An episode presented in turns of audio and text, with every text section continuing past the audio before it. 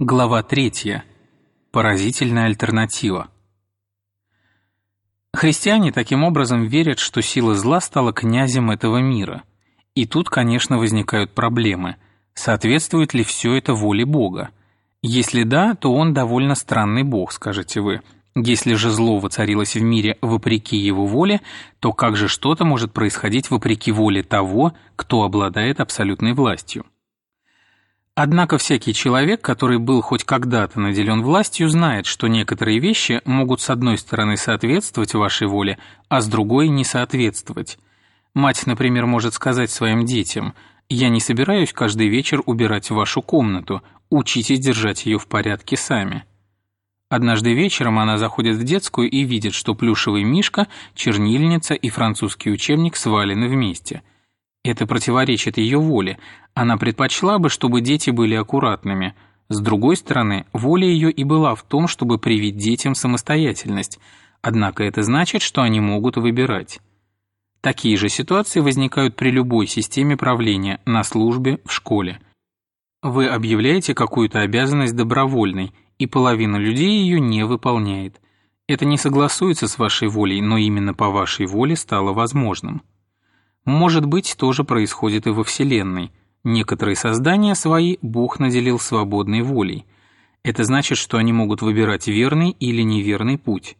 Некоторым кажется, что можно придумать существо, которое было бы свободным, но не могло поступать неправильно. Я такое существо представить себе не могу. Если кто-то свободен делать добро, он свободен делать зло. Именно свободная воля сделала зло возможным – Почему же тогда Бог дал своим созданиям свободу воли? Потому что без свободной воли невозможна истинная любовь, доброта, радость и все то, что ценно в мире. Мир автоматов-роботов, существ, действующих как машина, едва ли стоил бы того, чтобы его создавать. Счастье, которое Бог приготовил для своих высших созданий, счастье свободно соединиться с Ним и друг с другом в любви и восхищении, так прекрасно, что в сравнении с ним самая возвышенная любовь между мужчиной и женщиной – просто разбавленное молоко. Но для этого создания должны быть свободными. Бог, конечно, знал, что произойдет, если они воспользуются своей свободой неверно, но, очевидно, считал, что задуманное стоит риска. Мы не очень склонны согласиться с ним, но Богу противиться трудно. Он источник, из которого вы черпаете всю силу ваших доводов. Вы не можете быть правы – а он не прав точно так же, как поток не может подняться выше своего источника. Оспаривая его решение, вы выступаете против той силы, которая наделяет вас самой способностью спорить, рубите ветку, на которой сидите – если Бог считает, что война во Вселенной не слишком высокая плата за свободу воли, и поэтому сотворил мир, в котором его создания могут выбирать между добром и злом, а не игрушечный мир марионеток, значит, свободная воля этого стоит. Только в мире, основанном на свободном выборе между добром и злом, может происходить что-то значительное. Когда мы понимаем, что такое свобода воли, глупым представляется вопрос, который мне как-то задали – Почему Бог создал человека из такого гнилого материала? Чем лучше материал, из которого творение создано, чем оно умнее, сильнее и свободнее, тем лучше оно будет, если направиться по правильному пути, и тем хуже, избрав путь неправильный. Корова не может быть очень хорошей или очень плохой. Собака может быть и лучше, и хуже. В большей степени может быть лучше или хуже ребенок в еще большей степени обыкновенный взрослый человек и в еще большей человек гениальный. Сверхчеловеческий же дух может быть либо наихудшим, либо наилучшим из всего, что есть. Как произошло, что свободная воля направилась по неверному пути? Ответить на такой вопрос сколько-нибудь определенно люди не могут. Можно, однако, предложить разумную и общепринятую догадку, которая основывается на нашем личном опыте – в тот самый миг, когда в вас проявляется ваше «я», возникает возможность, что вы захотите поставить его на первое место, пожелаете стать центром, то есть фактически Богом. В этом и состоял грех сатаны, и этим грехом он заразил человеческий род. Некоторые считают, что наше падение как-то связано с полом, но это ошибка.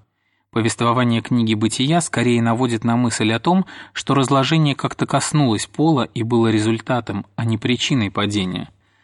Сатана внушил нашим далеким предкам, что они могут стать как боги, могут устроить все по-своему, словно сотворили себя сами, что человек может быть сам себе хозяин и изобрести для себя какое-то счастье, от Бога независимое. Из этой безнадежной попытки произошло почти все то, что определило нашу историю – деньги, нищета, тщеславие, войны, проституция, классы, империи, рабство, долгую и ужасную историю людей, пытающихся найти счастье, минуя Бога.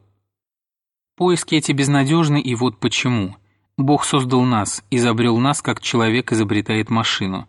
Топливо для нее бензин, и при той конструкции, какая у нее есть, она не станет работать на другом топливе. Человечество же Бог сконструировал так, чтобы энергию, необходимую для нормальной жизни, человек черпал от самого Бога. Бог – горючее, на которое рассчитан наш дух, пища, которая ему необходима. Вот почему незачем просить Бога, чтобы Он сделал нас счастливыми по нашему вкусу, не обременяя никакой религии. Бог не может дать нам счастье и мир без Него самого, потому что без Него счастья и мира просто нет. И в этом ключ к истории. Тратится гигантская энергия, возникают цивилизации, создаются отличное благородное объединение, но всякий раз что-то идет не так, как надо – из-за какого-то фатального дефекта наверху оказываются эгоистичные и жестокие люди. Все снова рушится и скатывается вниз, к бедствию и отчаянию. Машина глохнет. Она заводится будто бы легко, пробегает несколько метров и ломается. Люди хотят, чтобы она работала на плохом бензине. Вот что сделал с нами, людьми, сатана. А что сделал Бог? Прежде всего, он оставил нам совесть, и мы понимаем, что правильно, что неправильно. На протяжении всей истории были люди, которые старались подчас очень упорно слушаться голоса совести.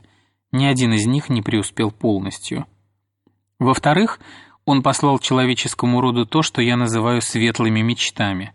Я имею в виду те странные истории, они есть почти во всех языческих религиях, в которых рассказывается о каком-то боге, который умирает и снова воскресает, и своей смертью как-то дает людям новую жизнь. В-третьих, он избрал один особый народ и несколько столетий вколачивал в головы избранных им людей, что он единственный бог, и для него очень важно, чтобы люди вели себя правильно. Этим особым народом были евреи, и Ветхий Завет подробно все это описывает. А потом люди испытали настоящее потрясение. Из среды этих евреев внезапно вышел человек, который говорил так, как будто он сам и есть Бог. Он говорил, что может прощать грехи. Он говорил, что был всегда. Он говорил, что придет судить мир, когда настанет время.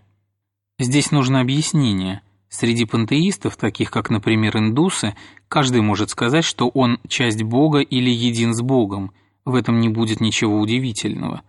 Но тот человек исповедовал не пантеизм, а иудаизм и не мог иметь в виду такого Бога. Бог в понимании евреев вне мира. Он сотворил этот мир и бесконечно отличается от чего бы то ни было. Когда вы постигнете это в полной мере, вы почувствуете, то, что говорил тот человек, поразительнее всего, что когда-либо говорилось. Часть его слов проскальзывает мимо наших ушей – мы слышали их так часто, что перестали понимать, какой высоты звучания они достигают. Я имею в виду слова о прощении грехов, любых грехов. Если это не исходит от Бога, это нелепо и смешно. Мы можем понять, как человек прощает оскорбления и обиды, причиненные ему самому. Вы наступили мне на ногу, и я вам это прощаю. Вы украли у меня деньги, и я вам прощаю.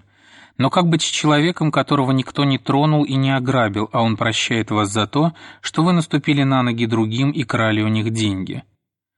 Такое поведение показалось бы нам очень глупым. Однако именно так поступал Иисус. Он говорил людям, что их грехи прощены, и никогда не советовался с теми, кому эти грехи повредили.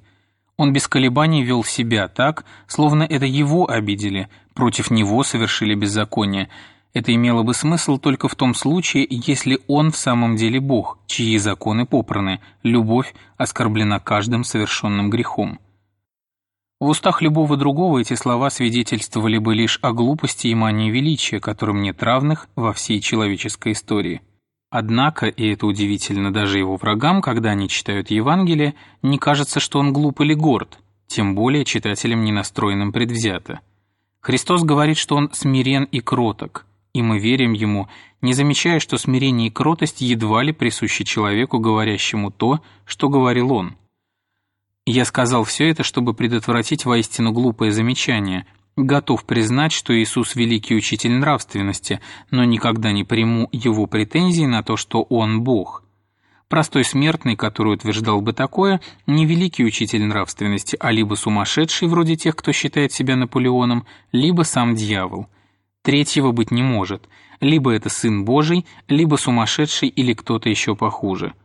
И вы должны сделать выбор. Можете отвернуться от него как от ненормального и не обращать на него внимания. Можете убить его как дьявола, иначе вам остается пасть перед ним и признать его Господом и Богом – только отрешитесь, пожалуйста, от этой высокомерной бессмыслицы, будто он – великий учитель-гуманист. Он не дает нам возможности так думать.